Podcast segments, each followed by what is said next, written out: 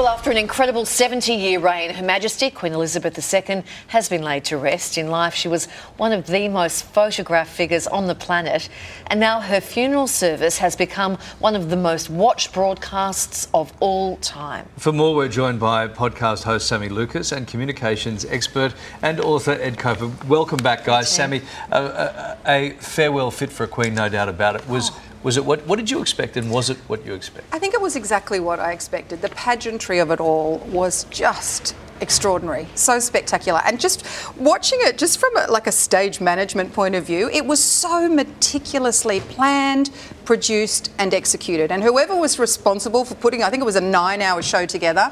Honestly, credit to them. I don't know how long they were rehearsing for this, but it just seemed to go off without a hitch.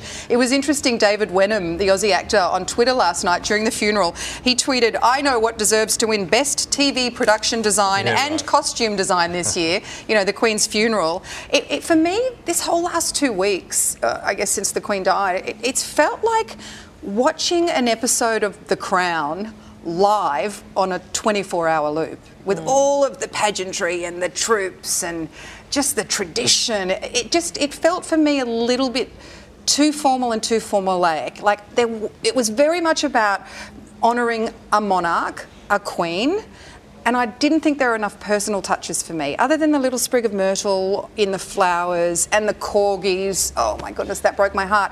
I just hope at the private funeral after the camera stopped rolling, the family all told some cracking anecdotes about Lizzie, the mum, and the mother in law, and the grandma, and less about Elizabeth, the Queen. You know what I, I mean? I understand what you're saying, but yeah. that wasn't the place to do it at Westminster Abbey. I know, but I would have liked to see Charles speak or or William yeah. speak. Yeah, I was expecting just, It hmm. just seemed a bit too formulaic for me. Ed, if we look past the pomp and the ceremony, the, the the family was incredibly emotional at times. Mm. Yeah, they were. And, you know, if we look at it like uh, reality TV, which it was, as Sammy was mm. saying, I mean, the big difference is we normally expect a lot of emotion in these sorts of things. If it was an episode of The Crown or when we watch other celebrities, we really want to see them emote. We want to see what they're thinking and feeling.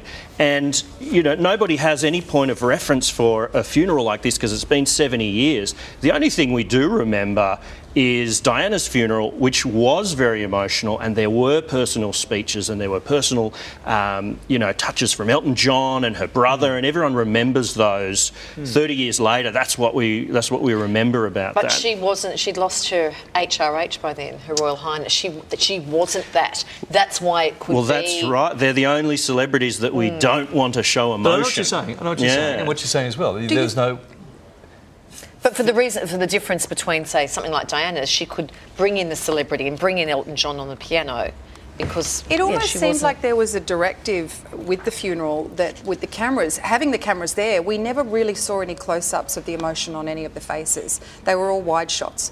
Oh, so, there would have been an enormous amount of broadcast protocol involved. Yeah. Enormous amount. Yeah. Let's move on guys. And the duke and duchess of sussex will not move on very far but the duke and duchess of sussex have been on the receiving end of a lot of criticism. It's been non-stop hasn't it? And the latest is harry appearing not to be singing god save the king now, Ed, the internet has jumped on this moment, but the guy, the guy is grieving his beloved grandmother. Do we need to sort of cut him some slack, or do we need to dive deep into this? Oh yeah, well every little twitch on their faces is is analysed to the nth mm. degree. And look, I, I went to a school where I had to go to chapel every week. I can tell you I've mumbled through a few hymns in, in my time as well, and I think other people who you know might might relate to that. But the uh, I mean the, the guys that I want to call out here that I think deserve special praise are the pallbearers right? Mm. Uh, these silent heroes there. Apparently, that coffin is lined with lead. Mm. They had it on their shoulder. They took it from uh, into Westminster Abbey, out of Westminster Abbey, into the car, into Windsor, up the stairs, down the stairs. And you look on their faces, you can tell it's really heavy and they're struggling.